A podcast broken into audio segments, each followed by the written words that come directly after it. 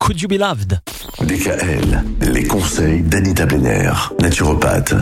Depuis lundi, Anita, on aborde la démangeante question de l'eczéma. Oui, c'est ça. Bon, alors qu'est-ce qu'on peut faire quand on a de l'eczéma de manière naturelle ? Alors, en premier, on va penser au gel d'Aloe Vera qui a des propriétés antibactériennes, antimicrobiennes, immunostimulantes et cicatrisantes. Ça peut aider. Donc, ça peut vraiment apaiser la peau quand elle est craquelée, vous voyez, et favoriser la guérison. Alors, comment on l'utilise ? On commence par appliquer une petite quantité de gel pour vérifier la sensibilité de la peau. Parce que parfois, l'Aloe Vera peut provoquer des brûlures ou des picotements, mais en général, c'est un produit sûr et qui est relativement bien toléré.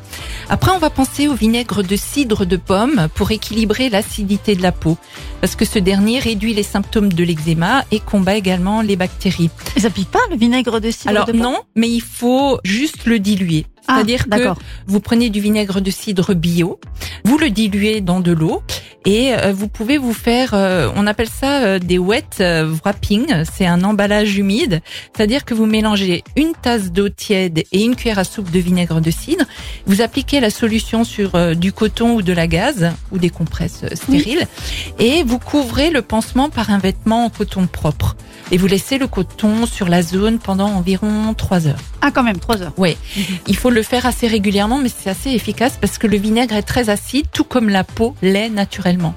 On a vu que les personnes qui font de l'eczéma ont la peau un peu moins acide qu'elle ne devrait l'être. D'accord. Donc le vinaigre va apporter cette acidité. Ce qu'on peut également faire, c'est prendre un bain de vinaigre de cidre. On ajoute 2 tasses de vinaigre de cidre dans un bain chaud. Et puis on se baigne pendant 15 à 20 minutes et on rince soigneusement le corps juste après. Et là, on se bouche le nez. Oh non, avec des pommes, du cidre. Avec ça doit sentir bon. Avec 2 tasses dans un bain, non, ça va, c'est jouable. Ça va vous dégager également les sinus en même temps. En fait.